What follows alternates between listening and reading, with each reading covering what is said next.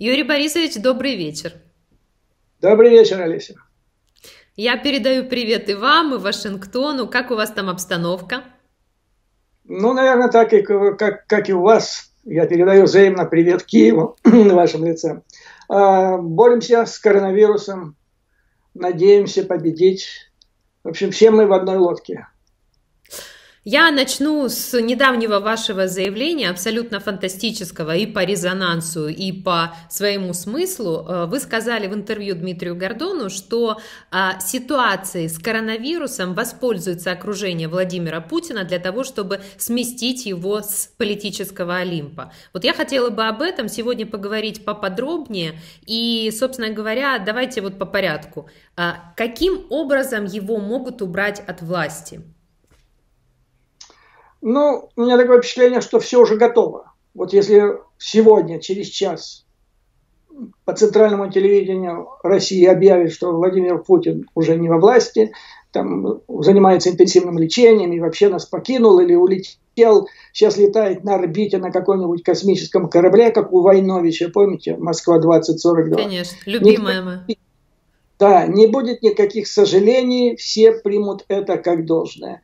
То есть ситуация полностью созрела, все для этого готово, и его отстранение от власти – это способ, причем, пожалуй, самый радикальный и, может быть, самый лучший способ решения массы проблем для его ближайшего окружения, которые с Путиным во власти практически не решаются. То есть Давай... вопрос приблизительно так. Или же Путин у власти сохраняется, или же выживает его ближайшее окружение. И Россия. Третьего, мне кажется, не дано. Вот давайте конкретно по сценариям пройдемся. Если говорить о том, каким образом его могут убрать от власти, какие это варианты? Да, элементарно. Значит, тупо, тупо, как помните, Горбачев удалился в Фаросе. Путин удалился в бункер на Валдае. Теперь он Путин Завалдайский. Точка. Никто даже спрашивать не будет. Или вообще куда-нибудь удалился, где-нибудь издалека наблюдает. Или инфаркт. Или еще что-нибудь типа инфаркта. То есть вариантов масса, и они, они даже не принципиальные. То есть желательно так, все-таки начало 21 века, желательно, чтобы крови не было. Все остальное пройдет, и никто даже не пискнет потому что ну, созда, уже создана достаточно э, психологически, информационно основа для того, чтобы человека удалить. И если раньше, ну все-таки, вы же понимаете, 20 лет все средства массовой информации России создавали этот образ. Путемкин Ленд. Да? Создали это Путемкин, создали этот, э, я бы сказал, ну, какую-то матрицу, вот совершенно фейковый образ Путина и России, и вот она рухнула с наступлением коронавируса, как карточный домик. Юрий Борисович, то есть я так понимаю, что один из сценариев вообще может быть э, физического плана, и в принципе сейчас Путину угрожает опасность? А, ну, в какой-то степени да, потому что, опять-таки, потому что, зная, кто люди, те людей, которые его окружают, эти люди пришли к власти через террористический акт в Москве, причем неоднократный, в 99 году. А, сколько за ними убийств, а, начиная с начала 90-х в Петербурге, когда там шли гангстерские войны, и дальше, когда они пришли к власти. То есть там пробы нет ставить. Вот только поэтому я допускаю, что они могут додуматься пролить кровь. А так, в принципе, ну зачем его проливать? Ну заболел человек. Кстати, вот те, те а, утечки, которые достаточно давно делаются в России, вбрасываются в российское информационное пространство о том, что очень сильно он заболел, скоро он нас покинет, а, непреодолимо, непреодолимые обстоятельства личной, личного характера, что подразумевает, естественно, какое-то заболевание – все они достаточно для того, чтобы вот объявить его неспособным э, выполнять дальнейшие функции, и все. И все грехи, вот все, что накопилось сейчас, все проблемы, которые накопились, на него могут быть свалены. И это наилучший козел отпущения, которого сейчас можно найти в России. То есть вы говорите о том, что а, он в этом сценарии участие принимать не будет. Это не с его согласия, и это будут делать люди, не те, которые прогарантируют ему, как он в свое время Ельцину, безопасность после отлучения от власти. Правильно я понимаю? Э, да, вы правильно понимаете, потому что Ельцин при всех его недостатках, э, ну там люди, семейство проворовалось крупно у Бориса Николаевича, но не проливал кровь. Сейчас ситуация другая. Э, я думаю, что Путин прекрасно понимает, что единственная гарантия его безопасности – это его нахождение на боевом посту президента Российской Федерации. Как только он оттуда уйдет, он ступит на очень тонкий лед, который в любое время может разломаться, и он рухнет, рухнет в холодную, холодную воду, и оттуда уже не выберется.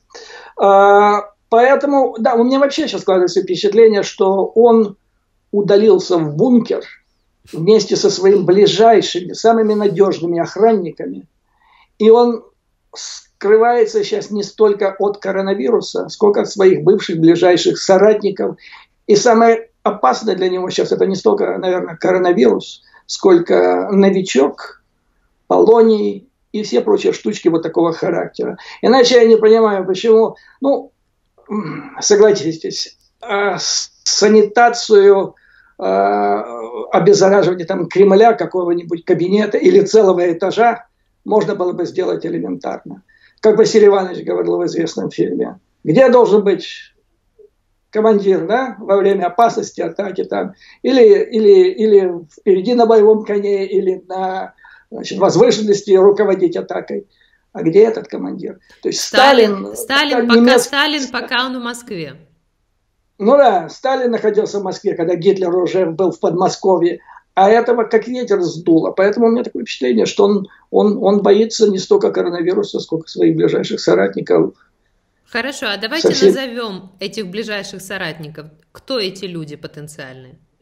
Ну, вот те люди, которые уже проявились вот если мы дальше пойдем по, значит, э, рассуждать на эту тему, я даже расскажу, где и как они проявились. Это, безусловно, представители силового блока Патрушев. Это, безусловно, директор ФСБ э, Бортников. Это Ковальчук Михаил, неразлучный друг Владимира Владимировича со времен кооператива «Озеро». Это фельдмаршал Шойгу, это его личный повар, наконец-то. То, что, не знаю, по, по, по недомыслию или создателя, но он, он фактически участвует в игре против а, Путина. А, господин Сечин, вот круг этих людей, которые значит, я могу вам назвать. Ну что, погнали наших городских.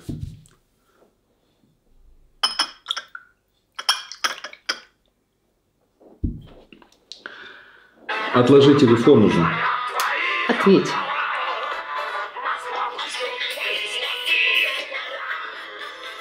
М. Алло.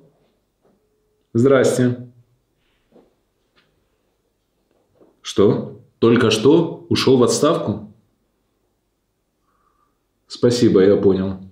Спасибо. Угу. Олеся, он только что ушел в отставку. Надо срочно дать новость на сайте. Дима, на сайте Гордон о событиях пишут раньше, чем они происходят. За сайт Гордон, который читают все. Даже те, кто нас не любит.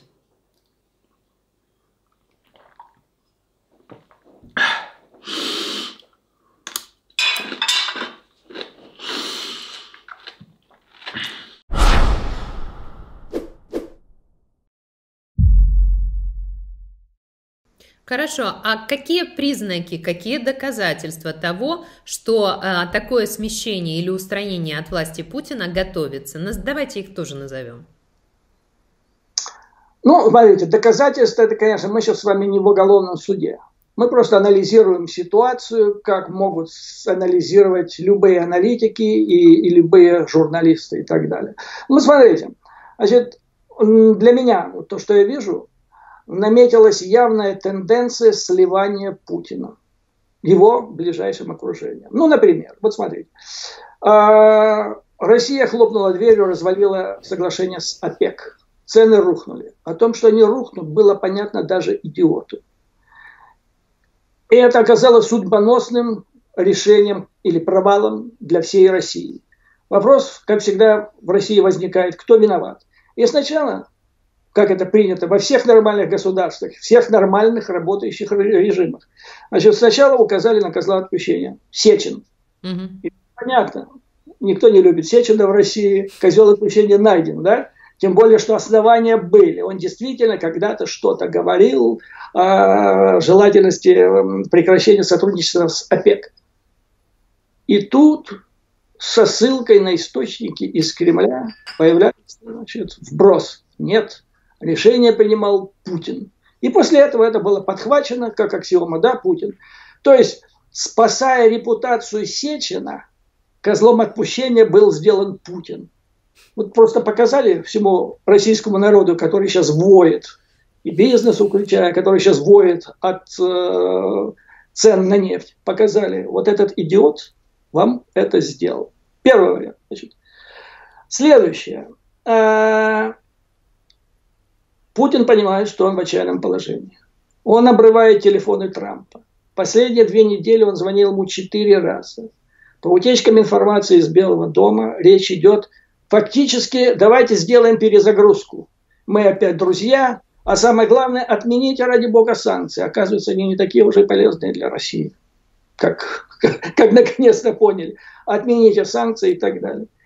И в это же время, практически в тот день, когда он проводит очередной разговор с э, Трампом, министр обороны Шойгу, наверное, с его ведомого указания, российский истребитель перехватывает, причем грубо, в международном воздушном пространстве над Средиземным морем американские самолеты-разведчики. Практически в этот же день проводится испытание новейшей российской противоспутниковой ракеты. Знаете, э, неосведомленный человек, прочитав это, может не понять, что это значит. А значит это вот что. Вы понимаете, еще со времен Советского Союза. А, Всегда, это железное правило, всегда, когда высшие руководители государства из Москвы вступает в контакт с э, значит, хозяином Белого дома, все острые операции Министерства обороны, спецслужб, все они отменяются. Все они затихают, все ложатся на дно, как подводная лодка, чтобы, не дай бог, каким-то неудачным шевелением не помешать усилиям высших должностных лиц государства в нормальной ситуации это дико. Это даже не, не, невозможно себе представить, что вот Горбачев встречается с Рейганом или звонит ему, и в это время значит, Советский Союз испытывает какую-то очередную ракету или перехватывает самолет-разведчик. Министра обороны бы выгнали бы на следующий день. Чертя в собачьем. Это саботаж, понимаете? Дальше. Господин Лавров, министр иностранных дел, он как рыба бьется в Организации Объединенных Наций, пытается протащить резолюции о запрете санкций. Mm-hmm. Гуманитарная катастрофа. Надо обеспечить движение продуктов и медикаментов. Ну, то есть пожалейте нас, сирых и убогих. Вот-вот отмените. В это же время э, тролли или Саранча из ведомства повара-рецидивиста питерского, да, угу они продолжают планомерно загаживать информационное пространство Соединенных Штатов, где за ними пристально наблюдают американские средства массовой информации и спецслужбы.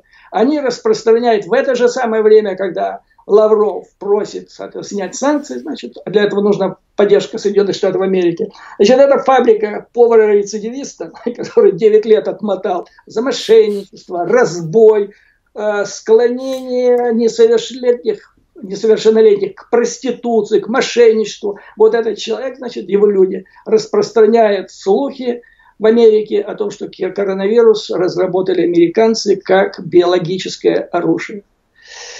И, естественно, американцы все это видят и читают. Но, окей, и радуются. Всем... Ну да. и, и, всем же понятно, что вот этот вор-рецидивист, он не может иметь свою собственную внешнюю политику. Это уже аксиома в Соединенных Штатах Америки, что это ведомство является ширмой ГРУ. Угу. То есть в то время, когда шеф МИДа России бьется как рыба в Организации Объединенных Наций за снятие санкций, а ГРУ, получается, нравится вам это или нет, или мне в Москве нравится или нет, фактически подрывает его усилия. Дальше. Юрий Борисович, э, вы вот как раз эти вещи, которые вы сейчас перечисляете, вы продолжите. Я просто сразу тогда проанонсирую. Вы написали для издания «Гордон» статью, потрясающую. Мы скоро ее выпустим. И вот там вы эти вещи называете «ножи в спину Путину». То есть и вы как раз эти ножи сейчас начали перечислять, правильно? Ну да, я тогда объясню, я не знаю, догадались вы или нет, почему ножи и почему в спину. Э, вспомните историю, как закончил Каддафи. И опять-таки утечки из, из Кремля говорили о том, что Путин был потрясен последними минутами жизни mm-hmm. Каддафи, ножом, нас... который да. в, в определенную часть э, спины воткнули. И вот с тех пор шутка, что нож в спину Путина. Но вот то, что я вам сейчас перечисляю, это реальные ножи вот в ту самую спину Путина, которые закончили... Пятую спину Путина, да. Да, спину Путина, которые закончили пребывание Каддафи у власти. Следующий нож. А, Кирилл Дмитриев. Это человек, который приближенный к семейству Путина. Он, его жена, ближайшая подруга и соратница а, одной из э, дочерей Путина, которая руководит Э, а я не знала, кстати, про Дмитриева это.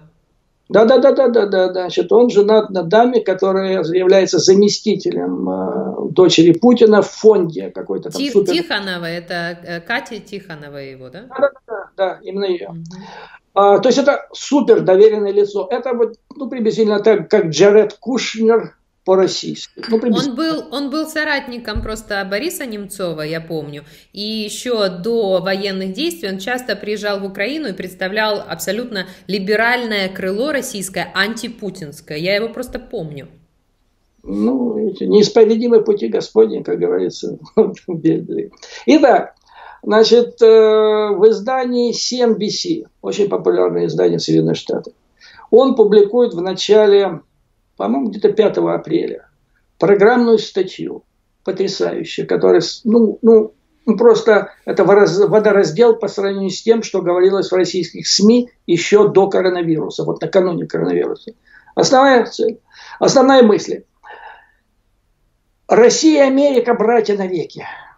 Мы всегда сражались плечом к плечу против общих врагов и всегда их побеждали. Вот мы должны и сейчас объединиться и совместными усилиями бороться со всеми вызовами, которые сейчас вот стали перед всем человечеством. Ну, просто встреча на Эльбе, понимаете? Встреча на Эльбе. Проходит пять дней. Михаил Ковальчук, ближайший соратник Путина из кооператива «Озеро», значит, пишет свою статью, но уже в российской газете, потому что в американской она, наверное, бы не прошла а, по причинам, я бы сказал, психологического характера.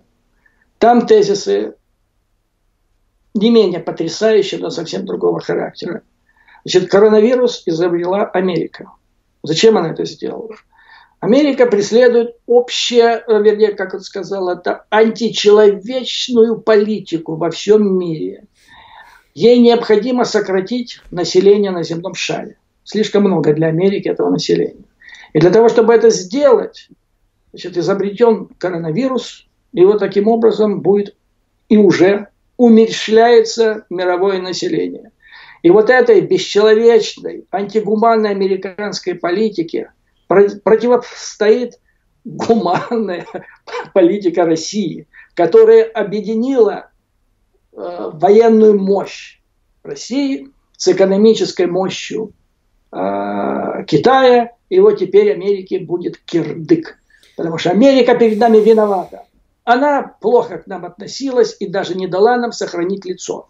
То есть вот эта статья, она убивает статью господина Дмитриева. Причем американцы, а, ну те, которые занимаются формулировкой поли, э, политики в отношении России, ну любой другой страны, они же все это читают. Они понимают, кто такой господин Ковальчук это типа не какой-то там ПТУшник, да, это академик, так, на секундочку. Это самый большой интеллектуал. Вот, кстати, тезисы, которые опубликованы в статье, они дают представление о, так сказать, интеллектуальном уровне команды Путина. Вот это самый большой интеллектуал. А, ну вот. И этот человек, кстати, кстати, я думаю, это нужно сказать, значит, а, благодаря Путину исключительно, вот как только начался второй срок Путина, а, клан Ковальчуков вместе еще с несколькими представителями, там, кстати, был и лидер одной из крупнейших преступных группировок Петербурга, они объединились вокруг Банка Россия, и по прямому указанию Путина им фактически, ну, там хитрая была комбинация, которую Немцов, кстати, э, внимательно э, проанализировал в одной из своих публикаций. Так вот, по прямому указанию Путина этим ребятам дали раздеребанить э, непрофильные активы «Газпрома» на 60 миллиардов долларов. Плюс Плюс они захватили крупнейшие средства массовой информации России, включая все самые, самые популярные э, телесети. Он фактически, Михаил Ковальчук, фактически руководит всей этой медиа-империей Кремля, которая работала над созданием образа Путина последние 20 лет. И вот в то время, когда значит, один представитель, ближайший представитель семьи, борется в Америке за перезагрузку, значит, господин Ковальчук наносит по этим усилиям опять-таки смертельный удар. О чем это говорит для меня? О том, что наметилось два клана. Один клан – это Путин. К нему относится пока Лавров еще, потому что он следует пока, судя по всему, указаниям Путина. И узкий круг лиц из ближайшего окружения. Путин вот на уровне контактов семьи, да, вот как, как, например, господин Дмитриев. А вот что касается тех, которые принято называть силовиками, они, по-моему, работают против него.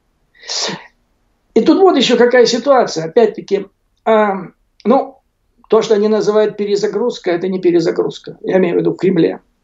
И представ, они, кстати, представ, пытаются представить это дело так и вот в Вашингтоне, что ну давайте начнем перезагрузку. Это, это не перезагрузка, перезагрузки больше не будет. А, при том, при всем том, что натворил Путин за 20 лет, вся политическая элита Соединенных Штатов практически едина во мнении, что больше нельзя им прощать все содеянное так, как это было им прощено в 91 году. Тогда было прощено. Тогда сказать, окей, холодная война закончилась, все забыли, давайте, ребята, не просто прощено. Сколько лет Америка кормила Россию в начале 90-х, когда все было так плохо, и посылали и ножки Буша, и все остальное, да? И были лучшими друзьями. Больше того, я вам скажу, я уверен практически, что Россия сохранилась в тех границах, которых есть сейчас, только благодаря Америке. Америке не надо было воевать против России. Ей было достаточно прекратить гуманитарную, включая продовольственную помощь, и воспрепятствовать тем кредитам, которые тогда за 10 лет давались России. А их было там в общей сложности, ну там были еще кредиты Советского Союза, но в, большей, в общей сложности чуть ли не 80 миллиардов. А вам интересную вещь расскажу, э, маленькая деталь. Один из первых актов или документов, которые подписал Путин, став президентом России, это было письмо президенту США с просьбой об увеличении продовольственной помощи России. Вспомните о руке дающего, да? Тех, кто, которые, которые потом ее кусают. Так вот, у меня такое впечатление, что в Вашингтоне поняли практически все, ну, может быть, кроме Трампа, но он, он, он пока на скамейке запасных что больше так делать нельзя. Поэтому речь должна идти только о капитуляции. И вот сейчас идет борьба за Америку, или, скажем, за Вашингтон. С одной стороны, Путин посылает эти сигналы перезагрузка, давайте снимать, давайте брататься опять. А с другой стороны посылаются сигналы, ребята, этот придурок, вы посмотрите, он не, значит, во-первых, придурок, во-вторых, он не контролирует ситуацию. Поэтому надо разговаривать с нами. Юрий и, Борисович. И поэтому Патрушев, пока Путин звонит э, Трампу, Патрушев звонит О'Брайену. Это помощник по национальной безопасности. Кстати, да. Вот прямо сейчас. Вот они чуть ли не одновременно это делают. Причем Брайана-то назначили еще в сентябре прошлого года. И Патрушев не звонил ни разу. Ну, не надо было. А тут вот, вот сразу приспичило практически одновременно с Путиным. Вот такая ситуация.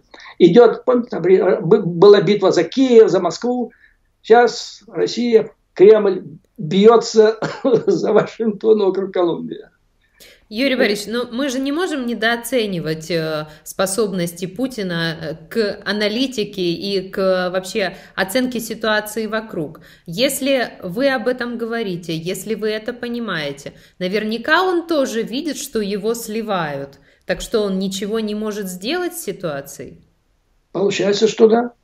И это объясняет то, что он, с чего мы с вами начали, что он сейчас сидит в бункере, и он не показывается там со своими ближними, он один, ну совсем один. И там где-то сзади, наверное, за кадром, вот его ближайшие охранники, которым еще верят. Вот такая ситуация. Ну, Это... дело плохо, дело труба. Ну, дело труба, и э, не только с ним, но вообще, вообще дело очень... То есть у меня такое впечатление, что его режим сейчас стоит, вернее, уже входит в черную дыру. И черная эта дыра – это падение цен на нефть, экономическая рецессия, а, затем коронавирус и а, санкции. Из этих трех, вернее четырех факторов, три первых важнейших – коронавирус, э, значит, цены на нефть, экономика и коронавирус – они практически для Путина нерешаемы как американцы говорят, not much I can do. не, не так можно сделать, поэтому... То есть приходится сидеть и ждать и, и молиться, вот и все. А, сейчас об этом тоже поговорим. А, вот, вот смотрите. Тонкого анализа ситуации. Вот 20 лет тонкого анализа ситуации, в конце концов, привели вот такой ситуации. Но, тем не менее, 20 лет он при этом царь горы. То есть будем, будем да, объективно говорить. И да. при этом все, все мировые лидеры с ним считаются. Неважно, что они в душе о нем думают, но руку подают и дела делать хотят. Ну, вынуждены. Вы понимаете, вот внешняя политика России при Путине, она очень похожа на внешнюю политику Северной Кореи. Вот одно и то же. Да? Вот так же уважают. Его уважают так же, как господина Кима уважали. Ну, потому что вот, ну, ну, ну придурок, ну, надо как-то с ним общаться. А, мне очень нравилась вот аналогия блестящей внешней политики России. Помните, по российскому телевидению был сериал «Наша Раша»? Угу. И там был эпизод. Запретили, ну, потому что уж больно на правду смахивало. Российский, российский да. Так вот там насчет внешней политики железная правда была. Там был один эпизод Галустян. Он консьерж, сидит внизу подъезда и смотрит туда-сюда. По ночам, когда все спят, он гадит у одного, у одной из дверей на коврик. Сегодня у одной, завтра другой, третье. А на следующее утро с группой общественности они обходят, он стоит и возмущается. Ну как это так? Какой негодяй может сделать? Вот, в принципе, все, что вы должны знать о внешней политике Путина. То есть, почему он 20 лет? Да потому что золотой дождь. Ну вот Бог послал. В Библии 7 лет, здесь 14, два раза больше. Золотой дождь лился по независящим от Путина обстоятельствам. Он лился на страну. Да? Но если по Библии и умный Иосиф, и умный фараон в это время откладывали, готовясь к семи э, самым голодным годам, то здесь не делалось нифига. Они думали, что этот праздник жизни продлится вечно. В таких условиях, понимаете, то есть гуляй рванина, пока есть бабки. Бабки были. То есть в таких условиях даже Иван Дурак, даже Емеля мог прекрасно быть царем страны, понимаете. Юрий Борисович, вы, вы говорили, что один из признаков того, что э, готовятся к эвакуации элиты российские, это вывод денег и вывод, вывод капитала из России сейчас, который активно происходит. А куда, кто и что выводит? Да, вот когда, кстати, когда речь заходит о том, а когда же, когда же может состояться эта смена караула, э, надо просто вспомнить историю. Ну, еще я просто знаю, в в разведке, внешней разведке в Советском Союзе был достаточно четко отработан подробно перечень и признаки э, приближающегося государственного переворота. Не только в Москве, там, да, в России, в Советском Союзе, но и в других государствах. Вот один из важнейших – это э, вывоз, крупный вывоз капиталов, валютно-золотых запасов из страны. Это происходило в России, в Советском Союзе. Буквально это началось прямо накануне августовского путча 91 года. Это происходило потом при выборах, когда Ельцин шел на второй срок. Это же происходило, когда он передавал власть своему преемнику Путину. Это же происходило, значит, когда Путин сдавал трон погреть на один срок Медведеву там и так далее. И вот сейчас с интересом я наблюдаю, да, значит, если предыдущий опыт чему-то учит, то обычно начинается массовый вывоз денег, ну, где-то месяца за 2-3, до часа mm-hmm. или X, как, как вам угодно. И у меня такое впечатление, что это началось. Значит, э, в 2018 году Россия демонстративно и громогласно объявила, что выводит свои деньги из американских ценных бумаг. Правительство Соединенных Штатов Америки. Типа мы с вами больше не дружим, мы перевозим это в иены, мы переводим это в евро и так далее. И вдруг теперь начинается массовые значит, э, инвестиции, вот сейчас инвестиции ценные бумаги американского правительства. Спрашивается, зачем?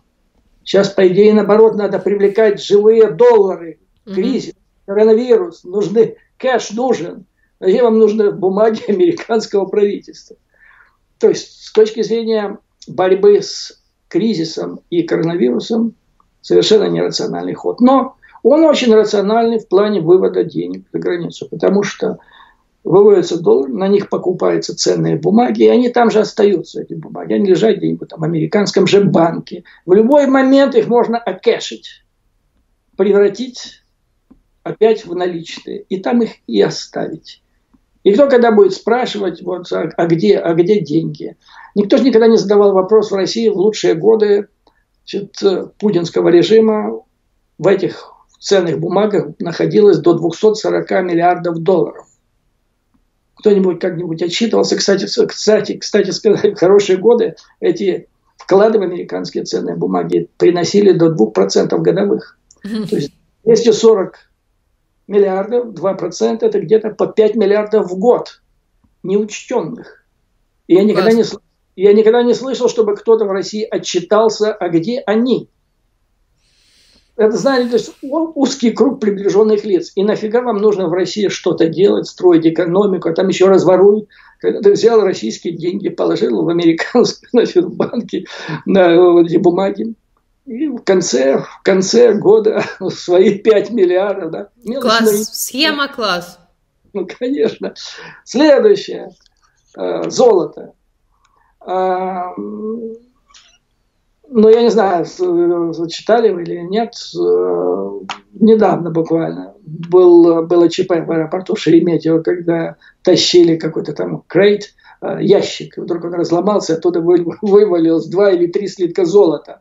Оказалось, что этих контейнеров там было 40 штук, и общее количество золота, которое туда везли, на обычном рейсе, обычный рейсовый самолет в Лондон, их было больше тонны. О боже. Вот. Так вот эти две, два, две вот эти вещи насчет золота и э, по поводу увеличения вклада в американские ценные бумаги, они случайно стали известны. О американских ценных бумагах рассказало Министерство финансов США в своем отчете каком-то там регулярном. А здесь ну просто разломался ящик. То есть мы так легко можем предположить, что есть гораздо больше случаев успешного и тайного. Когда вывоза. ящик не ломается. Да, когда ящик, да, когда ящик не ломается. И в этой связи, значит, возникает вопрос. Еще один признак. А, это такие а, ну, труднообъяснимые или странные полеты частных самолетов из России за рубеж. Во время карантина? Карантин, да. Сейчас карантин. Э, международное авиасообщение практически приостановлено. И в это время таинственные самолеты, суперджеты, голфстримы вылетают из Москвы и летят в разных направлениях. Э, среди них э, лично мое внимание привлекли два полета, это уже вот недавно, буквально последние где-то 2-3 недели в условиях карантина, два полета господина Чемизова, ближайший соратник, соратник Путина. Куда? Соединенные Штаты Америки. Причем один в Сиэтл, который, город, который один из тех, которые наиболее сильным образом поражены коронавирусом. Но я, насколько слышал, господин э, Чемизов не, не, не, не мировая величина, не, не вирусолог, скажем так, который приехал туда, чтобы помочь справиться с этой проблемой. Спрашивается, сударь, какого черта вас туда понесло? Э, второй, второй полет его э, в Чикаго. Затем несколько полетов, последний буквально дня четыре назад, это полет, э, полеты Игоря Шумалова. Последний полет в Хельсинки. Так подождите, а как эти страны их принимают во время карантина? Все же границы закрыты. Вот, вот, большой, как это говорится в сказке, большой-большой вопрос. То есть это, надо полагать, настолько важные полеты или настолько ценные в финансовом плане полеты. То есть они должны быть организовывать на очень высоком уровне для того, чтобы их там приняли. А? Совершенно верно. Вы зрите корень, Олеся. Ну, возможно, возможно, про разведку. Уже. Уже, да. А, ну вот, э, что там у нас еще? Да, к этой же я бы отнес категории. Вот что происходит, когда накануне или сразу после госпереворота или в процессе подготовки – Э, валится агентура неожиданно. Вот не, стану, не всего и трудно объяснимым образом она валится. Вот, кстати, тут меня привлекло в этом плане событие, которое затронуло Украину. Арест генерала Шаманова. А, Шайтанова. О, пардон, да. Ну, Шаманов, Шайтанов, в принципе, разноуровневый понятие. Ну, яркая фамилия. Да, да. Насколько я понимаю, его все-таки раскрыли американцы вместе с англичанами. То есть его раскрытие стало результатом раскрытия агентурной сети и конкретных э, агентурных операций российских спецслужб на территории Европы. И я очень подозреваю, что это произошло в результате утечки информации из Москвы.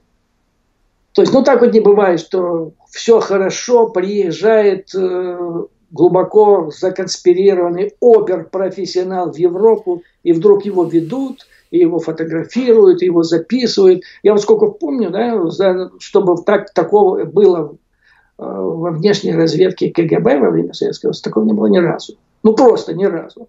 То есть для меня это, ну, на 90% утечка информации из Москвы. И это закономерно, потому что когда намечается, причем резкий поворот или резкий переворот в Москве, он сопровождается сдачей агентуры российских или советских спецслужб за рубежом. Так было осенью 91 -го года. Когда и... при, прилетел Примаков? Ну да, там их много, там их много налетало. А кто, вот. а кто от России в этот раз будет э, исполнять роль Примакова? издавать агентуру да, Америки? Да там, да там любой из них, там любой из них, потому что там же и Патрушев, который руководил ФСБ, бог знает сколько, сейчас Совет Безопасности, там же и Бортников, могут найти какого-то козла отпущения.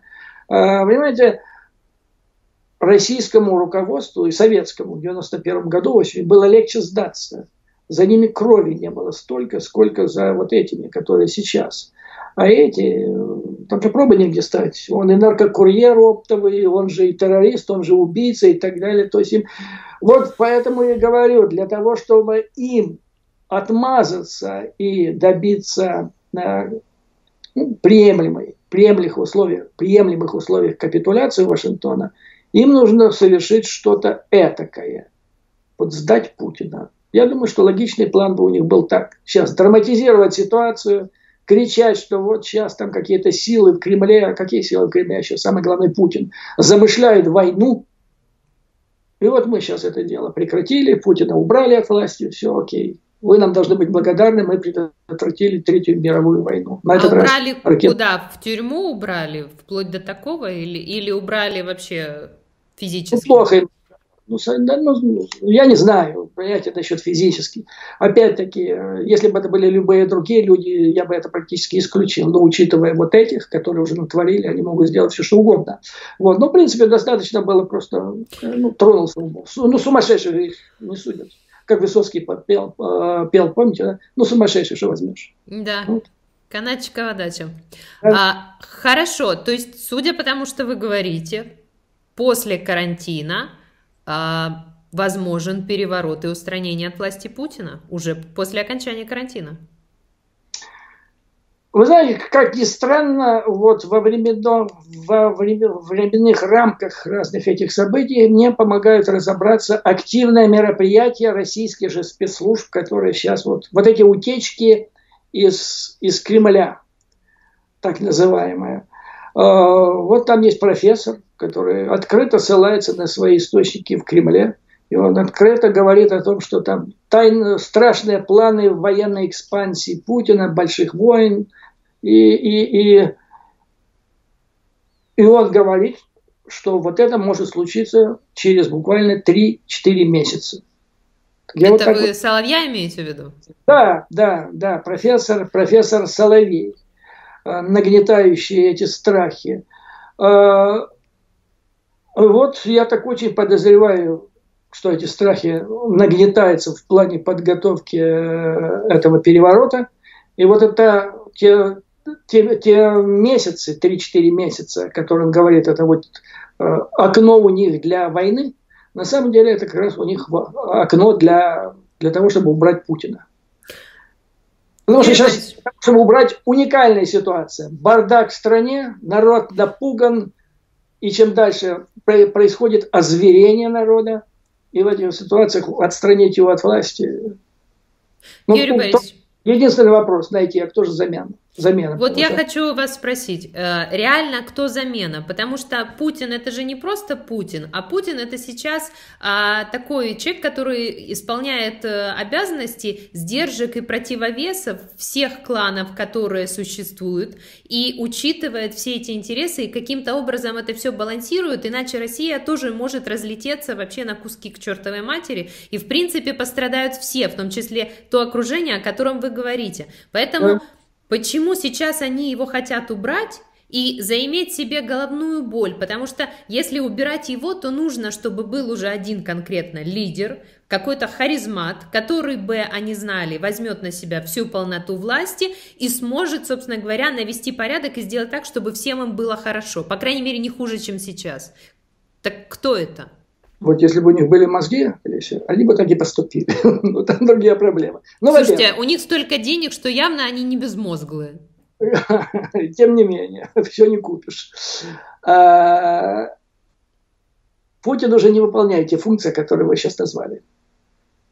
Он самоустранился. Он утратил роль Акеллы. Все, Акелла промахнулся. То есть он не выполняет сейчас. Вы же видите, что страна брошена на самотек. Да он сам это отпустил. Сейчас основные борцы, борцуны, это Собянин в Москве, губернаторы там, а этот mm, так, да. где-то там. Он, он уже никто. Он балласт, который... И, и типа они понимают, что пока он у власти, главная, одна из главных проблем, с которым, которую можно решить снятие санкций, при Путине снято не будет. Все. Он, как говорят американцы, вместо того, чтобы быть asset, то есть э, а, вместо того, чтобы быть э, достоинством или что-то плюсом, он превратился в проблему. Вместо того, чтобы быть решением, он превратился в проблему. проблему. Да. Теперь, кого? А, я не думаю, что кто-то из этих монстров осмелится или другие позволят ему сесть на Путина, потому что все они монстры, любой из них. Поэтому Ляпкин-Тяпкин – традиционное российское решение. Подать сюда Ляпкина-Тяпкина. Таким Ляпкин-Тяпкин был в 24 году товарищ Сталин, между прочим, который по сравнению с Троцким и ближайшими ну, да. не был никто, вел какую-то картотеку кадры, да. Вот и все. Таким же Ляпкиным-Тяпкиным был Хрущев. Планировался на два года Ляпкин-Тяпкин-Брежнев. Эм, ну, вот там доигрались уже, дошли до ручки, деваться некуда было. Вынуждены были назначить Горбачева.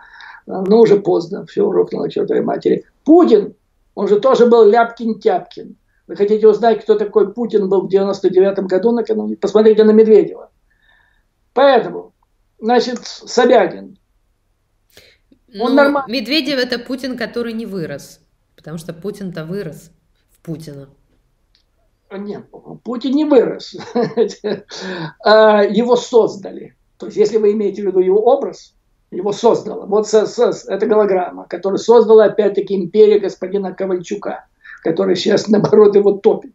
Я вас уверяю, если бы назначили Медведева сегодня, через два года, весь российский народ с удивлением бы спрашивал, как же мы без него жили предыдущую жизнь. Ну как? Это же гений, это же спаситель, это мессия. То есть там любого, Россия же правит не человек красит место, место человека. Любого после Путина можно назначить, все будет нормально. Поэтому, я думаю, Собянин нормальный был бы, но он слишком становится харизматичным.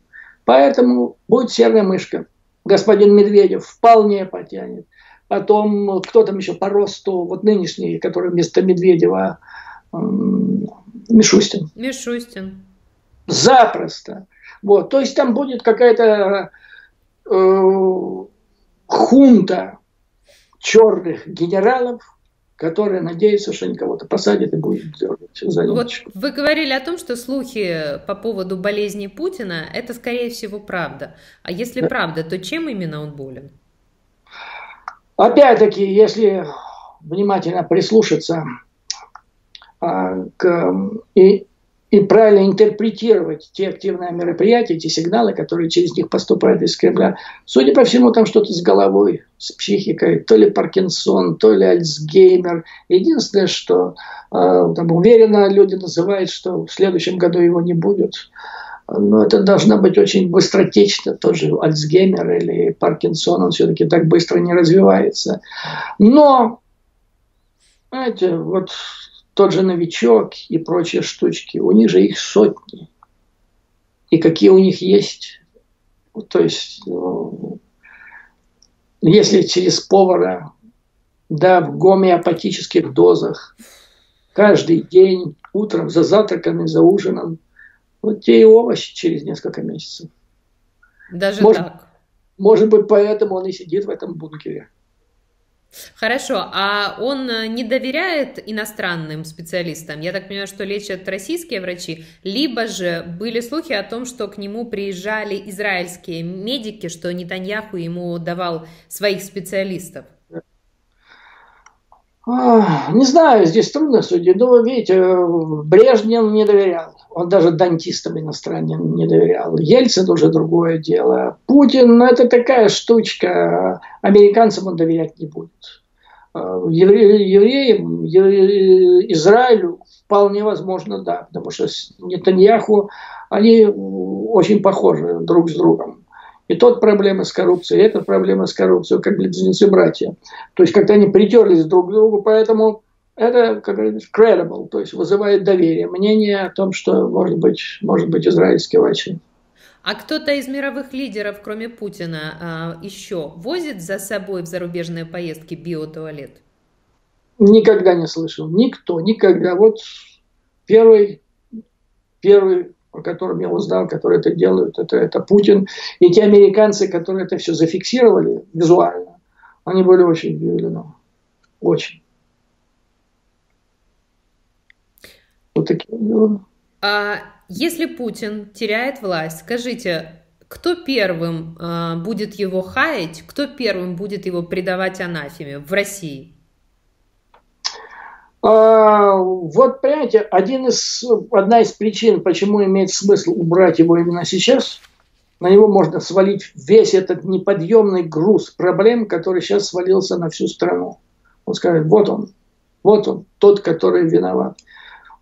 Я думаю, прозрение наступит мгновенно у самых ярких защитников Путина в средствах массовой информации. Например? Вот кто, ну, например, ну, эти самые который помет мечет, как его? Соловьев.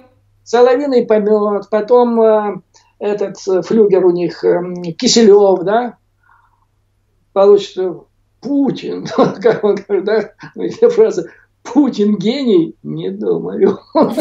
Они, они перестроятся в полете, просто в полете. В Соловьином. Да, в Соловьином полете. Э, ну вот, то есть один из плюсов э, за то, чтобы Путина убрать как можно больше, быстрее в разгар вот этой всей вхождения в черную дыру, для того, чтобы на него все это свалить.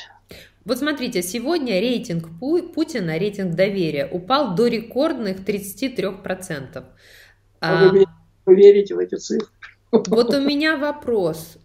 Да. Как могли эти цифры вообще опубликовать? Потому что до этого все, что публиковалось, это 80-90%. И вдруг такие данные. Как их вообще опубликовали? То, что верить, это другой вопрос. При Путине если он, он находится во власти и контролирует ситуацию, вот эти цифры появиться публично не могли. Ну, просто не могли. Это опять-таки, что он не контролирует ситуацию, он не удел. Это убийственные цифры. При этом же все понимают, что они еще, вернее, все догадываются, что они еще и приукрашены. Поэтому тут же задают вопрос, а какие же они на самом деле? А на самом деле, естественно, еще хуже. Вот вы говорили о том, что возьмите состояние всех олигархов России, сложите его, отнимите 50%, и это будет состояние Путина финансовое. А сколько это примерно, вот если оценить? Насколько он богатый человек? Я никогда, никогда, я, а, ну, кстати, я не помню, чтобы я это говорил, вот я расчеты вел, там, сложите 50%, честно, я не помню. Я думаю, что не 50, я думаю, больше процентов, потому что все эти олигархи, они существуют только всецело благодаря Путину. Поэтому он владеет, ну, может быть, они там, он им дает процентов 5, может быть. А? Вот так. А все остальные, ну, это не значит, что вот это мои деньги. Сейчас пойду в бутики на всех накуплю часов, часы Rolex. Это просто деньги, которые по первому свистку Путина эти люди должны были, будут отдать на любой проект, который он скажет. Вот и все. Как это говорил э, после, после того, как совершилась расправа с Ходорковским, Потанин, да? Говорит, я в любой момент готов отдать все, все, все нажитое непосильным трудом. Свобода самое, дороже. Да, то же самое Дерипаска. Они все сейчас готовы отдать все мгновенно нажитое непосильным трудом. Но Поэтому Виктор... практически все. Практически Вик... все. И Виктор вы... Черномырдин говорил, дали просто поддержать. А некоторые да. из них решили, что это их. Во, во, и построили. Вот господин, вот эта проблема господина Ходорковского, кстати, того же Березовского, тоже самая проблема. А, что-то я бы хотел-то сказать в этой связи. Ну ладно. Вы говорили о том, что сколько же, сколько же стоит Путин. А, сколько стоит Путин? А, да. Значит, обратите внимание, вот э, по оценкам американцев, американской организации, которой я всецело доверяю, значит, за 20 лет Путина было выведено из России 1,3 триллиона долларов большая часть которых осела в Соединенных Штатах и э, Великобритании. 1,3. Если бы эти деньги, или значительная часть из них, была выведена вопреки Путину и его спецслужбам, этих людей, эти деньги бы искали. Этих людей, которые контролируют сейчас, управляют этими деньги, искали. Шли бы запросы через Интерпол. Обязательно бы. Тем более в Интерполе там сейчас сидит кстати, мой бывший, я его курировал, товарищ. Сейчас он вице-президент Интерпола. Я его учил на искусству разведки. Ну и связи у вас. Да, да, да. В прошлом году он чуть ли не президентом Интерпола стал. Но не стал. А, так вот, э, значит, их бы разыскивали. Были бы запросы об экстрадиции. Но всего этого нет. Это значит, что 1,3 триллиона были выведены через подставных лиц, через подставные компании с ведома и, скорее всего, по прямому указанию кремлевского руководства и обеспечивало это спецслужбы. Вот он состояние Путина, фактически. Юрий Борисович, вы... Секундочку, я все-таки хочу поставить в этом вопросе точку над «и». Но это не значит, что он передаст это по наследству. Вот Борис Березовский в свое время, он очень гордился тем, что он кэшем, он так говорил, вывез в Лондон 2 миллиарда долларов. Тогда это была неслыханная сумма правка в России. И где они?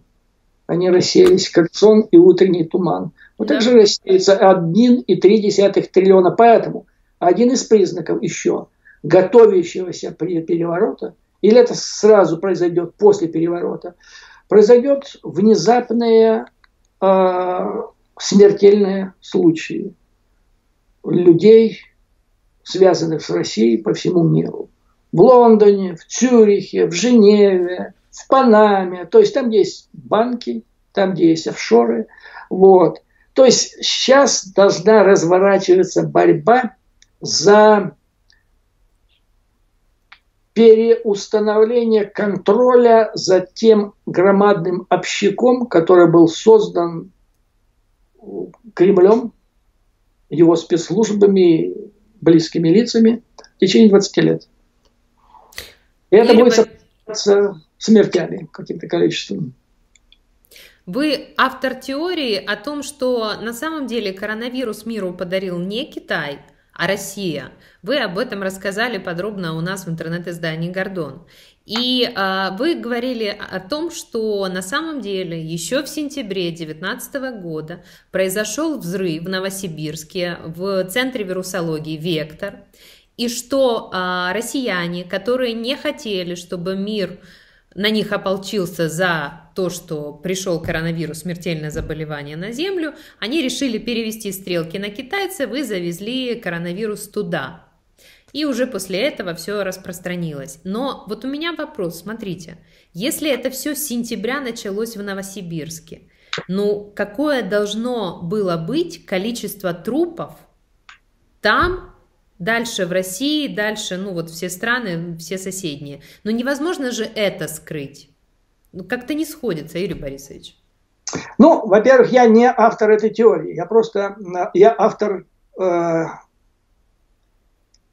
идеи о том, что этот вопрос нужно изучить самым тщательным образом и установить, откуда это пошло и кто виноват. Потому что когда это все закончится, Помимо всего прочего, эта страна будет объектом многомиллиардных. Мне даже страшно представить, какие суммы будут исков к той стране и ее правительству, которое будет установлено как вот первоначальный источник этой заразы, который скрыл это и дал это все распространиться. То есть это, это сравнимо по тому ущербу, который м, будет нанесен людям, как говорится, живой силе да, и, и, и экономике. Это, это сравнимо с ядерным ударом. А, поэтому я считаю, что это нужно самым тщательным образом расследовать и изучить. Почему я обратил внимание на э, вектор Новосибирск? Потому что, ну смотрите, э, китайская теория, она страдает очень сильно экзотикой. Ну, мышь, она улетела Потом ее съела ящерица, или она укусила ящерицу, потом эту ящерицу поймали, зажарили, кто-то ее съел. Ну, экзотично, соглашитесь, да? Очень такая экзотическая теория. Что касается вектора, то тут как-то так более прямо выстраивается вектор. 16 сентября взрыв, все засекречено. Те люди, которые видели, что там происходило, в соцсетях сообщает, что э, туда приезжали по, по, э, эти самые э, пожарные в костюмах химзащиты, и все было немедленно засекречено. 16 сентября.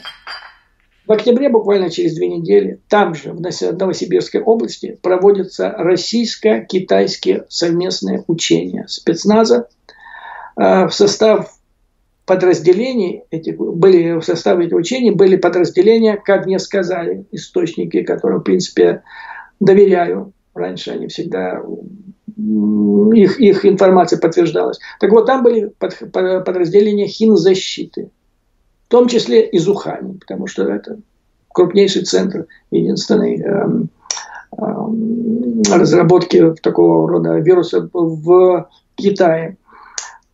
И в ноябре были, было международные военные игры в Ухане, где опять-таки была команда из России. Вот. А поскольку Ухань это, и этот центр вирусологии – это важный объект изучения российской разведки, э, то там вполне возможно и, скорее всего, вероятно, были представители э, вектора. Вот такая ситуация выстраивается. Дальше. А, были сообщения то есть, в соцсетях и местных средствах массовой информации Новосибирска, вот того района, угу. вспышка атипичной пневмонии уже была где-то в начале ноября. Уже там закрывались э, дошкольные, учебные, дошкольные учреждения и школы. И ситуация приняла такой размах, что это 19 ноября показали уже по центральному телевидению России в прайм-тайм. Атипичная пневмония, там показывают, значит, человек уже э, какому-то делают э, вентиляцию легких и так далее. Ну вот, вот такая ситуация. То есть никто же не считал, сколько людей умерло от так называемой внетипичной пневмонии, начиная вот э, с того момента, когда произошел взрыв вектора. Вот Андрей Ларионов в нашем с ним интервью обратил мое внимание на заседание Путина с правительством и с его администрацией 11 ноября, на котором он под камеры сказал своим всем подчиненным, что нужно срочно вакцинироваться. Вот срочно прямо вакцинироваться всем, и он сказал, что я сам вакцинировался. А это о чем нам говорит? Я не слышал вот этого именно заявления господина Ларионова, и я не видел этого значит, видеоряда, но мои источники, они утверждали мне, а, ну, не клянясь мамой, но клянясь своими хорошими профессиональными связями, что Путин вакцинирован. От коронавируса? Да, да, что ему коронавирус не угрожает никоим образом. И это объясняет, как он сначала бегал туда-сюда, вот помните, в больницу, коммунарку. Ну, конечно, он, главврач заболел, а он с ним ну, ручкался. Опять, это такой вопрос, которым трудно спекулировать. У меня вот мои источники, которые в этой теме, они мне сказали, что он, да, он получил эту э, дозу вакцинации. А, что мне еще сказали? Складывается впечатление, что это не просто коронавирус. Вот опять-таки специалисты, которые занимаются исследованием вопроса, говорят, что это один вирус, в котором спрятан еще один вирус, который делает вот всю эту проблему Э, долгоиграющей и особо опасной. То есть сначала в 10 дней там, и так далее. Ну, в общем, я не специалист в вирусологии, просто вот то, что слышал, там рассказываю. Поэтому, опять-таки, вот когда все это устаканится, э, я считаю, что нужно проводить международ, на международном уровне самое тщательное расследование этой проблемы, и начинать его надо то, что случилось первое. А первое случилось взрыв на том, э, значит, в той лаборатории, которая занималась этой проблемой. Потому что я вам напомню, когда появились случаи коронавируса уже в Москве, то все э, образцы отправляли именно туда. Да. И это продолжалось вплоть до марта месяца, с конца, если я не ошибаюсь, начала января. То есть до начала января это зафиксировано в векторе уже были возможности тестировать, проводить тесты на коронавирус, то есть у них уже это было. Знаете?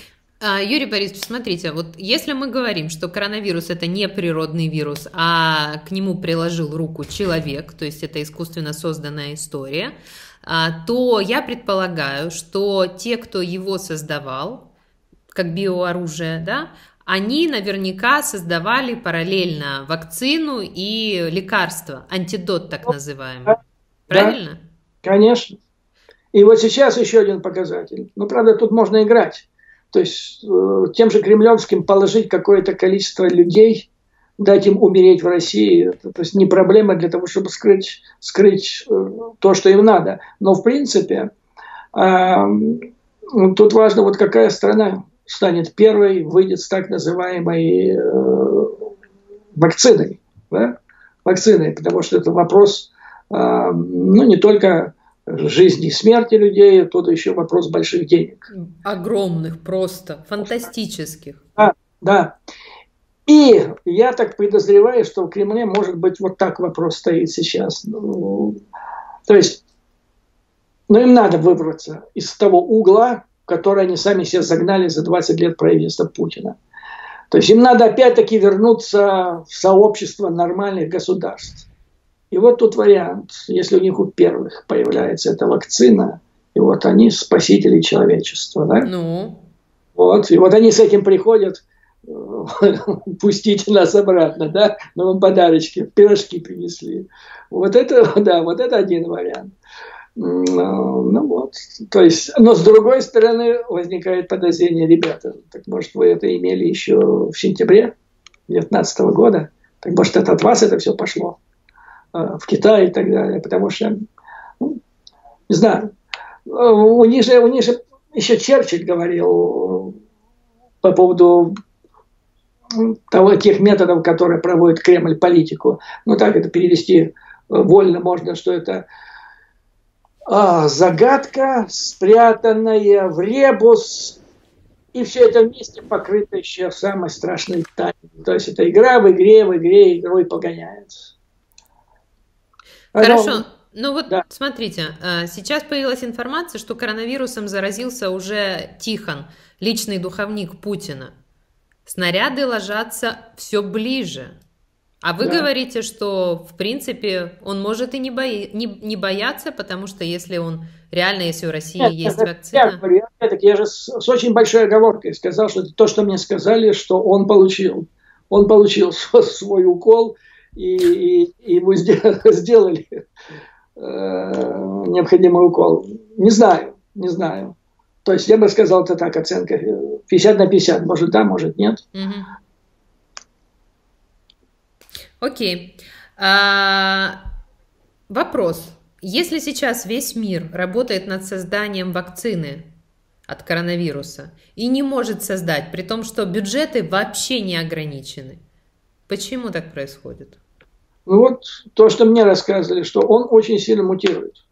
И в разных странах он уже разный один вирус в Италии, другой Финляндии, третий во Франции, четвертый в Штатах и так далее. То есть его мутация по разным странам.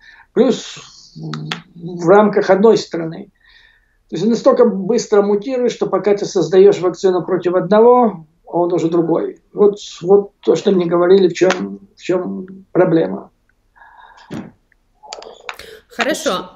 А вот мы сейчас э, реально являемся свидетелями абсолютно уникальной ситуации, когда э, цивилизация разрушает сама себя, потому да. что государства берут и своими собственными руками накидывают удавку на шею, не только экономически, они же полностью разрушаются, а перед лицом угрозы перед коронавирусом. Так вот, мой вопрос к вам. Насколько адекватны такие действия стран – по поводу коронавируса? Не чрезмерны ли эти карантинные меры? И почему так происходит? Потому что тут, когда вот все так раскладываешь, по неволе включается какая-то конспирология.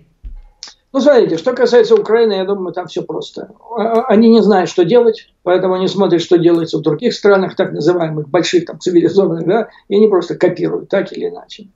А, что касается больших стран, а, Соединенные Штаты Америки – к сожалению, в этом деле колоссальная доля политиканства сейчас в США. Эм, на кону выборы ноября этого года.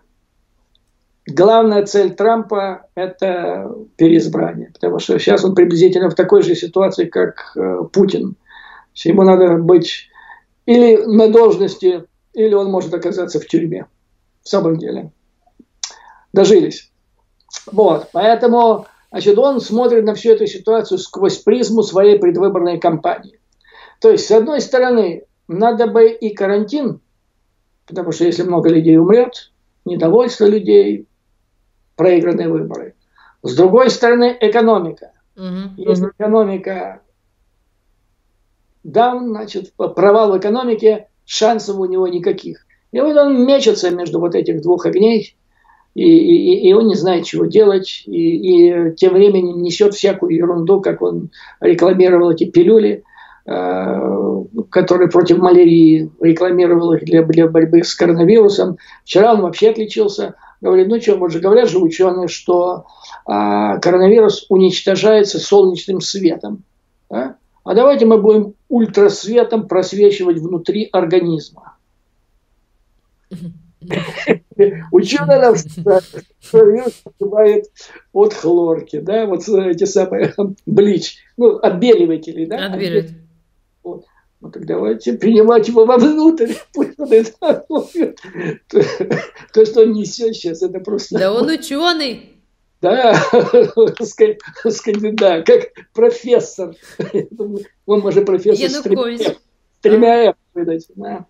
Вот, поэтому вот так это получается. Эм, ученые и действительно эксперты, они говорят отдельные вещи. То есть, с моей точки зрения, эффективность борьбы сейчас рациональная против коронавируса заключается в том, чтобы были реальные эксперты, и чтобы политики им не мешали со своими политич, по политическим соображениям, исходя из своих шкурных политических интересов. Вот это самая главная сейчас проблема. Потому что ученые, они, они справятся. Так, ну, во всяком случае, если они, то никто. Главное, чтобы им не мешали. Ну, вот так. А, вы уже затронули немножко эту тему, я хочу ее развить. Как только мир сможет укротить этого зверя, в полный рост станет вопрос о поиске и наказании виновных. И речь не о том, а, у кого этот вирус был и почему он там вырвался, а речь о том, что было сокрытие информации, которое повлекло разрушение экономик и горы просто трупов. Уже сегодня мы видим, как Трамп, как Помпео, Великобритания присоединяется. Говорят о том, что Китай нужно привлекать к ответственности, потому что Китай скрывал. То есть от момента первого заражения и ввода карантина и вообще опубличивания вопроса, и то совершенно случайно благодаря врачу, который сам в итоге погиб, прошло больше двух месяцев. То есть Китай абсолютно потерял время а значит, зараза расползлась по всему миру. Вот насколько перспектива привлечения к ответственности Китая, она реальна? И если да, то э, что можно от него требовать и чем это вообще может грозить? Я думаю, что это все закончится после ноябрьских выборов в Соединенных Штатах Америки. Потому что если все будет идти так, как вот сейчас оно идет, то Трамп на второй срок не будет переизбран. А, вот эти все вопли там насчет Китая, причем они же пока не обоснованы, нет реальных фактов и так далее, кроме этого экзотического разговора про, про летающую летучую мышь да, и ящерицу. А, но есть факты, что разведсообщество Соединенных Штатов еще 3 января докладывала, есть документ на эту тему, Трампу о том, что вот происходит в Китае такая ситуация, значит, и она может иметь катастрофические последствия для всего мира. Он ее лихо проигнорировал. Вот, вот это предупреждение. Были другие предупреждения, на которые он просто забивал. Да я смотрел по телевизору, когда уже, уже беда кричала, в, в дверь ломилась и в окно, а он все рассказывал, ну, знаете, это как чудо. Вот сейчас оно вот появилось, а потом как чудо это все изменится. Все под контролем. Все, То есть для меня совершенно ясно, что он проспал. Вот он, вот он, конкретный человек, который это все дело проспал. И это все есть э, зафиксировано конкретными датами, конкретными документами, которые, конкретными лицами, которые это все сделали. Это, это не выдумка. Вот, поэтому не переизберут его на второй срок, и это все закончится. Голос, пока голословное обвинение в адрес Китая, а, а там посмотрим. Что касается этого, значит, эм, товарища, его ждут еще в Лондоне, его ждут еще дополнительные и, и, и очень Э, широкомасштабное расследование не только его, а всей консервативной партии Великобритании по поводу того, каким образом она оказалась на содержании э, из Кремля. Там же колоссальные суммы вложены были в эту партию за последние годы, просто колоссальные. По этому поводу есть доклад специальный, который, э, э, публикация которого была заблокировано правительством Бориса Джонсона. Mm-hmm. Вот. Поэтому я думаю, что объективно это все как-то так устаканится, я имею в виду в отношении Китая. И все должно показать, опять-таки, подробное, без политиканства расследование, откуда же это реально пошло.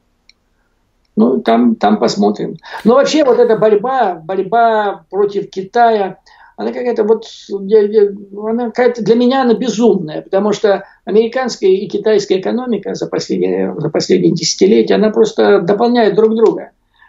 Э, Китай производит товары, потому что там дешевая рабочая сила. Те товары, которые дизайн, разработка происходит в Соединенных Штатах Америки, Китай их по дешевке производит и присылает Соединенные Штаты, и это покупают американцы. И все довольны, включая потребителя. Если сейчас Китай отсечь от американской экономики, окей, будем делать зонтики в Соединенных Штатах Америки, там и носки, да, и очки там или еще что-нибудь, но они будут в 10 раз дороже, чем до сих пор. И народ в Соединенных Штатах не скажет спасибо э, своему правительству за, за это все. Поэтому как-то это дело должно все успокоиться. Много очень сумбура. Вот последние 4 года здесь. Просто очень много. Вот вы сказали по поводу правительства Великобритании.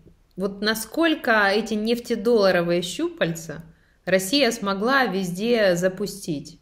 И как они сейчас закончились? Что же Россия делать-то будет, а? Это в отношении Англии, Великобритании это не просто нефтяные нефтещупальца, потому что у Англии тоже нефть там была, Северное море и так далее. А, я помню свою беседу с одним из банкиров лондонских, который обслуживал очень богатых людей по всему миру, Ближний Восток и так далее. И он рассказывал мне, что вот раньше мы жили за счет шейхов с Ближнего Востока, mm-hmm. сейчас живем за счет а, миллиардеров из России. И он мне говорил, сейчас расскажу, а, где-то это было в середине 2000-х годов. Он говорит, а через несколько лет мы начнем жить за счет китайских и так далее. То есть был период, когда вот эти все огромные денежные влияния, вливания от нефтедолларов были э, способом существования безбедного Великобритании. А Лондон, это я знаю как факт, потому что ну, я видел это, это, это, это мой бизнес, я этим делом занимался. Лондон был одной из основных отмывочных мастерских мира – там отмывались колоссальные деньги. А, ну вот. Ну, теперь... сейчас все закончилось, надо происхождение доказывать. Отнять все могут, не докажешь. Ну да, ну да, вот задним числом приняли закон, все отпрыгались. Но э, самое опасное, что произошло в Великобритании, произошло вливание вот этих грязных денег российских. И, о чудо, консервативную партию Соединенных Штатов Америки. Это бедный Черчилль там гробу, наверное, переворачивается. Он, он, он, если бы вам это рассказали э, в 45 году или 53 году, он бы, он бы не поверил. Да?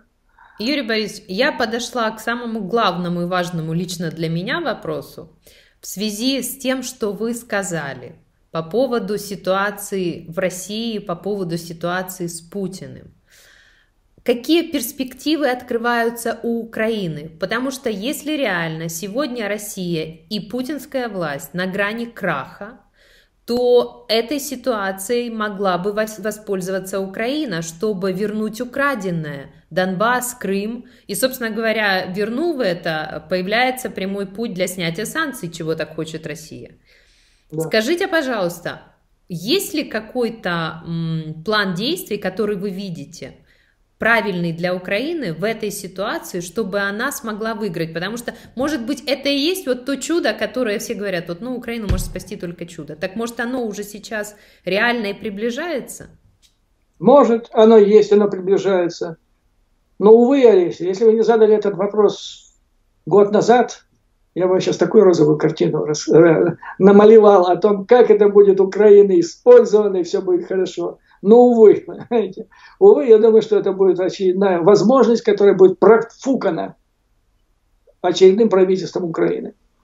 А, Давайте Возможно... в теории, как это может быть? Вот какие возможности есть у Украины, как это можно разыграть как партию? А, очень просто. Значит, Россия, опять-таки, как мы с вами говорили, она уже входит в черную дыру. И санкции, снятие санкций для нее жизненно важные вещи. Вывод первый. Нужно это жестко использовать. Не сдавать в свои позиции вот раз за разом без ничего, а жестко использовать эту ситуацию. Вы хотите снять санкции? Окей. А, но Украина, то есть, ну да, Украина должна поставить вопрос не просто там отдайте нам Донбасс, нашу землю, потому что они могут отдать этот Донбасс в таком состоянии и при таких условиях, что вы потом взвоите, вы проклянете тот день и час, когда его взяли себе. Знаете, это будет укол себе коронавирусом или вживление себе раковой опухоли. Я до сих пор не слышал, чтобы Украина... То есть, ну, смотрите, что, что имеет место быть. Россия, агрессор, вторгается на территорию Украины, отторгает одну часть территории, затем фактически другую часть. В обоих случаях, в обоих, согласно резолюции Организации Объединенных Наций 3314, это агрессия. Угу. Кстати, вопрос об агрессии, о признании России агрессором, так Украина никогда не был поставлен. Не, почему? Рада проголосовала. Еще да, даже да, при прошлом. Это резолюция ООН. Надо этот вопрос был ставить в Организации Объединенных Наций и добиваться международно-правового признания э, Украины агрессором. Предыдущее правительство... России агрессором. Предыдущая администрация господина Порошенко должна была, обязана была это сделать. Она это не сделала. Она так хитро, где-то на третьем году уже агрессии, значит, поставила вопрос о подтверждении России в качестве агрессора. Но подтвердить можно только то, что уже имело место быть. А, а, а, а, а признании вопрос так и не был поставлен. Так вот, значит, вы хотите урегулировать вопрос, хотите добиваться санкций, окей, вы выводите свои войска, вы возвращаете Крым, то есть происходит реституция, это еще со времен закона Хамурапи. То, что вами захвачено незаконно, вы вертаете обратно, и оплачиваете репарации. Это называется репарации. Вот все этот э, ущерб, который вы причинили Украине, вы это оплачиваете. Окей. После того, как это все вы восстанавливаете, вот натоптали вы в чужом огороде, вытоптали все, вот вы скопаете, посадите, все полейте, ну а потом вот, окей. Мы, мы скажем участковому, что у нас нет к вам претензий, пусть снимают свои санкции. Вот такая, такая должна быть позиция. Юрий Борисович, а как, ну, это, как это практически сделать? Потому что вот, например, я сейчас еще раз вспомню интервью наше недавнее с Андреем Иларионовым, потому что мы как раз обсуждали позицию Украины и переговоры с Путиным.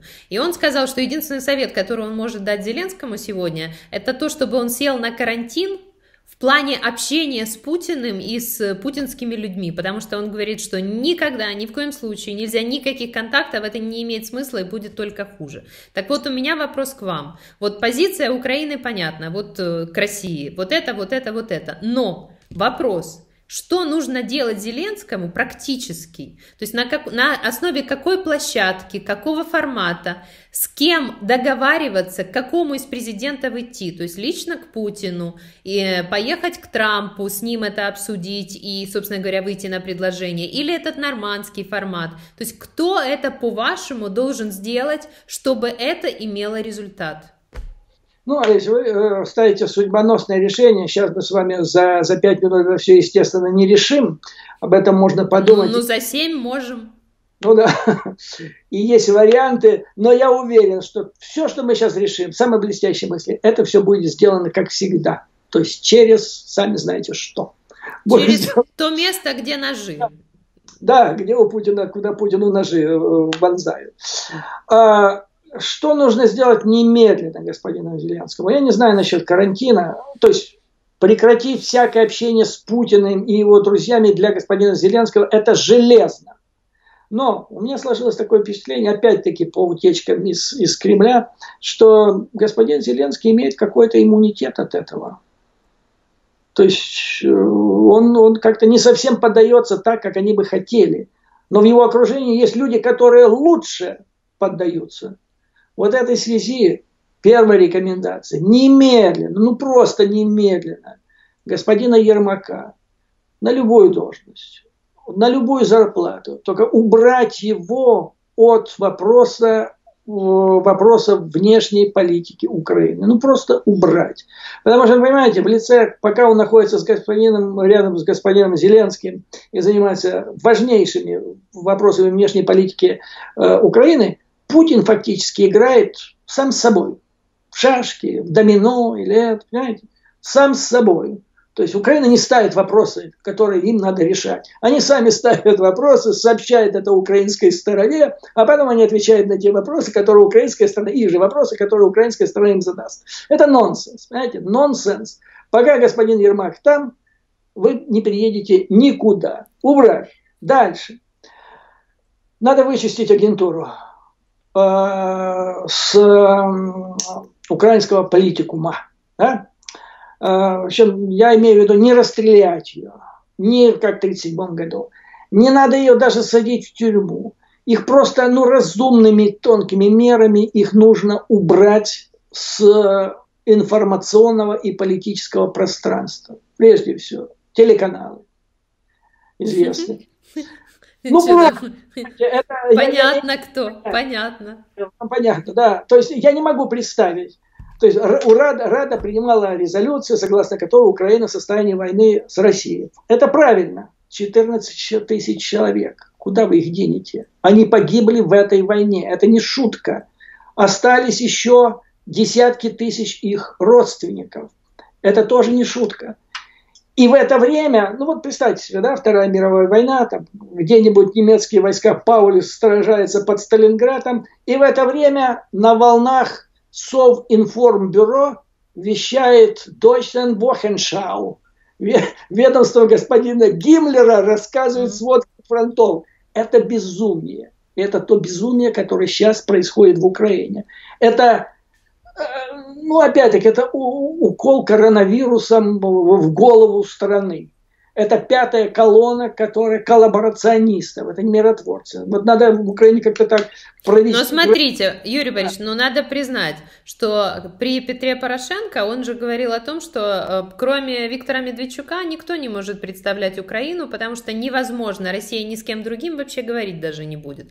Но О. оказалось же, когда пришел Зеленский, что можно и без э, Медведчука решать эти вопросы, понимаете? Это фразу, которую сказал господин Порошенко и который полностью обнажает проблему Украины. Пока Украина будет проводить свою внешнюю политику через людей, назначенных ей из Кремля Путиным, никакой внешней политики у Украины не будет. Вот он назначил Медведчука, а сейчас Зеленский назначил Ермака.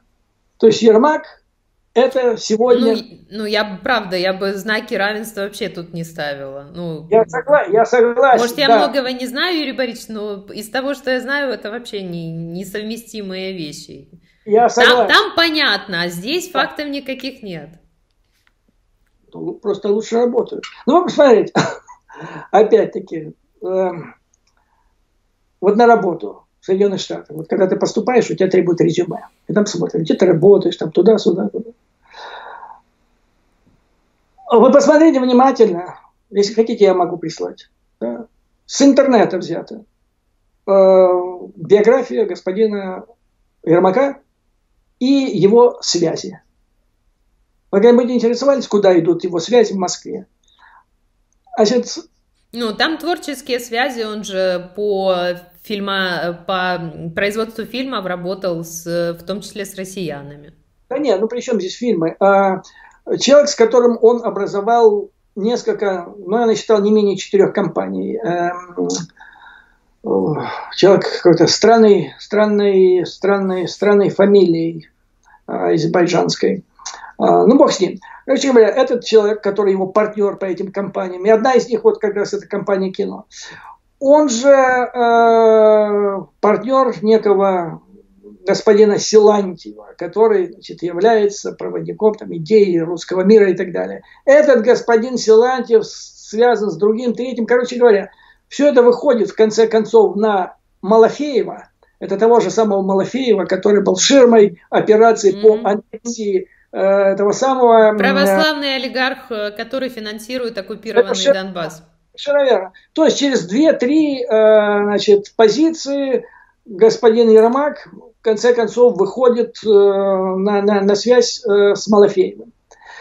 А, дальше, значит, опять-таки через вот эти этого же партнера по четырем э, компаниям, которые совместно с ним сделал господин Ермак, значит, это выход, там их порядка 10 человек, в состав которых входят Агаларов, затем несколько крупных э, азербайджанских э, миллиардеров, которые владеют очень крупными, крупной недвижимостью в Москве. Туда же входит товарищ Тофик Арифов, который под именем Тофик Ариф был один из ведущих партнеров в Бейроке, который расследовался значит, э, в ходе расследования российского вмешательства и так далее. То есть, если это все проследить, то там такие связи, что его на пушечный выстрел нельзя. Не потому, что он там враг и так далее. Ну, нельзя человека вот с такими... Извините, может, я старомодный там э, сотрудник КП, да? Но, как говорил Ленин, связи решают кадры, связи решают все. Если у человека есть такие связи, его нельзя. Ну, просто нельзя э, садить на эту должность. Вот так. Поэтому да, не, ну просто вы страху нагнали. Давайте о конструктиве. Все же. Нет, ну, прежде чем вы будете строить э, дом, нужно расчистить площадку, да, убрать от Потому что я от вас хочу услышать конкретные да. предложения. Это очень важно, понимаете? Вот как действовать. Потому что картинку по России вы очертили для Украины очень, очень даже позитивную. То есть, в принципе, разговор у нас сегодня с вами а, для меня вдохновляющий, я вам честно скажу, потому что если а, хотя бы что-то из этого окажется правдой, это новые возможности для Украины, которыми она теоретически может воспользоваться. Поэтому вот я хочу перейти как раз к этой части. Несмотря на то, что вы говорите, такие вопросы так быстро не решаются, тем не менее, какие-то несколько шагов наверняка вы можете озвучить, которые хотелось бы сегодня, чтобы Украина совершила. Первое. Нужно заморозить. Я бы заморозил Минский процесс вот немедленно просто заморозил для того, чтобы там не было сейчас принято поспешных решений, через которых через 3-4 месяца или полгода придется очень пожалеть. Это то, что я сделал первое. Второе. Я бы в Минский процесс ввел еще один элемент. Вопрос о репарациях и реституции за тот ущерб, который нанесли действия в России. Кстати, это может позволить и замедлить процесс, вот, который сейчас идет, потому что его надо решать. Да? А, этот вопрос упирается в римское право, то есть с точки зрения римского права и даже законов Хамурапи, не говоря уже о международном праве. Сейчас вы имеете на это полное право, Украина, на репарации за понесенный ущерб. И вот сейчас вполне реально его поставить. Дальше. Нужно изменить э, свою позицию или скорректировать позицию, потому что она вот как-то ползуче меняется все из правильной в какую-то левую неправильно. То есть сначала понятно, это агрессор, это жертва агрессии, но потом вот было брошено опять-таки россиянам, это активное мероприятие, тема о том, что это внутренний конфликт. Да?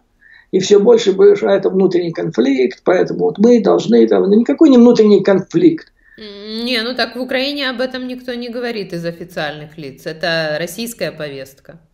Да. А, то есть на, на этом нужно стоять просто жестко, что это никакой не внутренний конфликт, это международный конфликт. И самое главное, я бы вынес этот конфликт на серьезный международный форум. Потому что то, что произошло, это не, про, не просто вопрос о взаимоотношениях между Украиной и Россией. То, что Россия сделала, она разрушила всю систему коллективной безопасности Европы, как она была зафиксирована в начале 70-х годов в Хельсинском соглашении, в котором участвуют и США, и Канада. Один из главнейших принципов значит, этой системы безопасности – это не ну, первое, это не, не решение спорных вопросов силовыми методами. А второй, что Россия нарушила. А второй, это не изменение границ государств, участников, силовыми методами.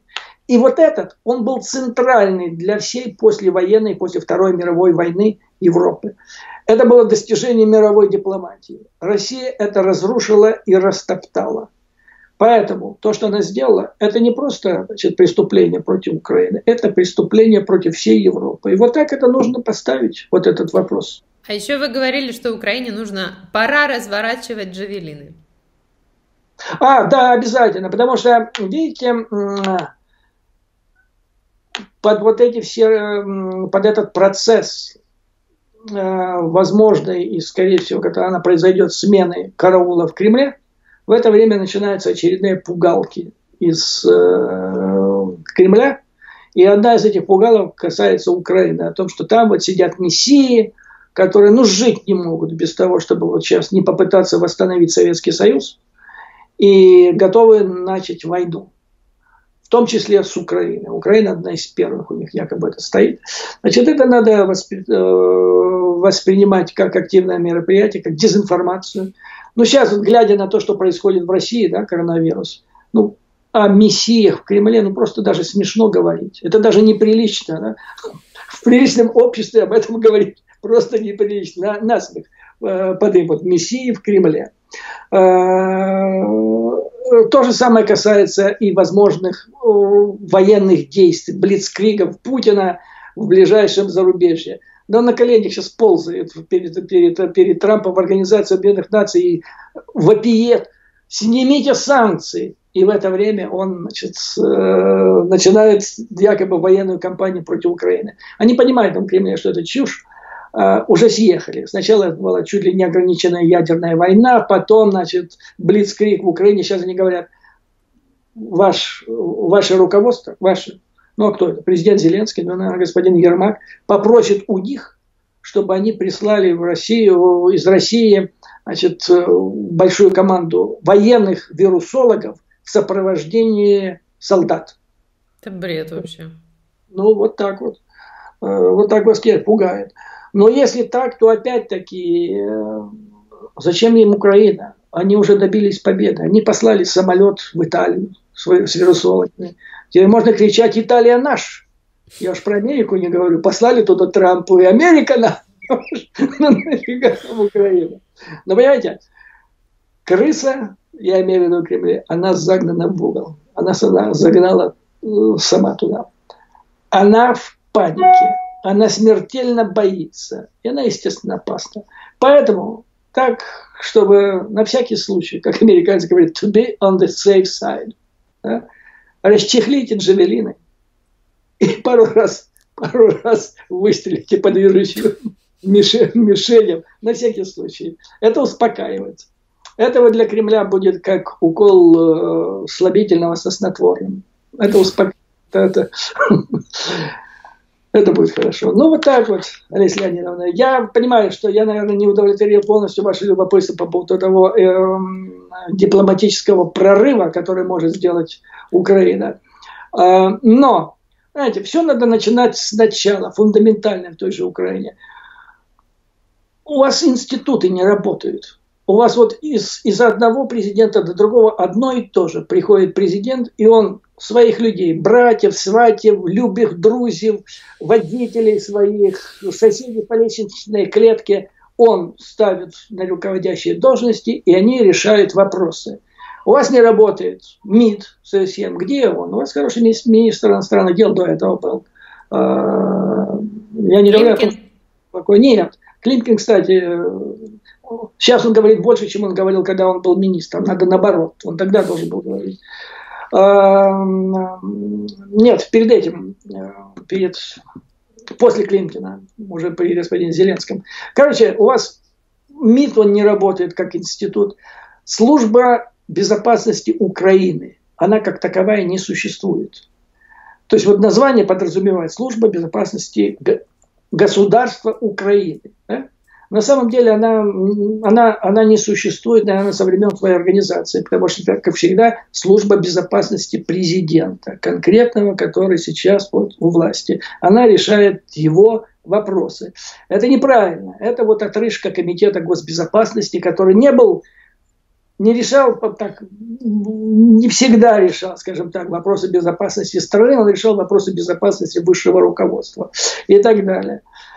Вот это надо, надо как-то так вот решить сначала, а потом... Кадры решают все. Совершенно верно. Для этого нужны вам профессиональные кадры, которых опять-таки, ну, я, я устаю, я не знаю, говорил я вам это или нет, но я устаю своим украинским друзьям об этом говорить. Китайцы по линии государства только каждый год направляют в Америку 30 тысяч молодых людей для получения образования. Чтобы получить образование на мировом уровне. Где они, вот эти специалисты в Украине? Если не появляются, их тоже называют соросятами, ставят им клеймо, вот они плохие, потому что они получили образование за, на Западе благодаря Соросу. Да спасибо, скажите этому Соросу, что он свои деньги оплатил подготовку ваших специалистов. О, Юрий Борисович, сейчас и, и о вас тоже самое скажут. Что и Чего? вы от Сороса. А, ну да, я знаю, да, я знаю. Я знаю, что конспиративные теории, они распространены. Нет, я к нему не имею никакого отношения, не слышал, не видел и даже ни с одного из ведомств не общался. Но Сороса... А что, он, он не проходил в, в активных мероприятиях, не пытались его как-то завербовать? Олеся, я вам могу повиниться. Сороса на территорию Советского Союза пустил я. Вот лично. Ничего себе. Это было дело в 89 году, когда на нем никто не знал, и он захотел приехать в Советский Союз, повстречаться с высшим руководством, Горбачев запросил мнение МИДа и внешней разведки. Только во внешней разведке был я, который писал на него справку с рекомендацией, что давайте пустим этого товарища. Вот. Я навсегда запомнил этот момент, потому что я там написал одно из, одна из характеристик. Альтруизмом не отличается. И я дал начальнику. Туда-туда. Ну да. И вот я сижу дежурный, вход в кабинет большого начальника, и мой начальник тащит мою справку туда. Через 10 минут она туда вылезает, вылетает красный как рак. Трясет этой бумагой, перед мной говорит, что такое альтруизм? Ну, я ему объяснил, говорю, ну что ты по-человечески не можешь написать. Проще надо быть, Юрий Борисович. У нас правило такое, чем выше идет э, материал наверх, тем проще он должен напис, быть написан. А когда идет на самый верх, это еще при Брежневе да, было такое, когда на самый верх, он должен быть написан так, чтобы было понятно даже идиоту. А вы мне скажите, Сорос вообще знает, что он вам обязан стольким? Я думаю, нет. Я думаю, нет, но я не жалею, что я его пустил, потому что э, я, я считаю, по большому счету, что ему памятник надо поставить. А, почему? Потому что в 90-е 90 годы когда система в России была вообще разрушена, особенно в начале. Да? Вот эти ученые-ядерщики, ракетчики, они сидели без зарплат. Вот эти все академики, которые страшные ядерные бомбы делали и так далее. Так Но он... они на рынке пошли торговать. Рынки пошли, да.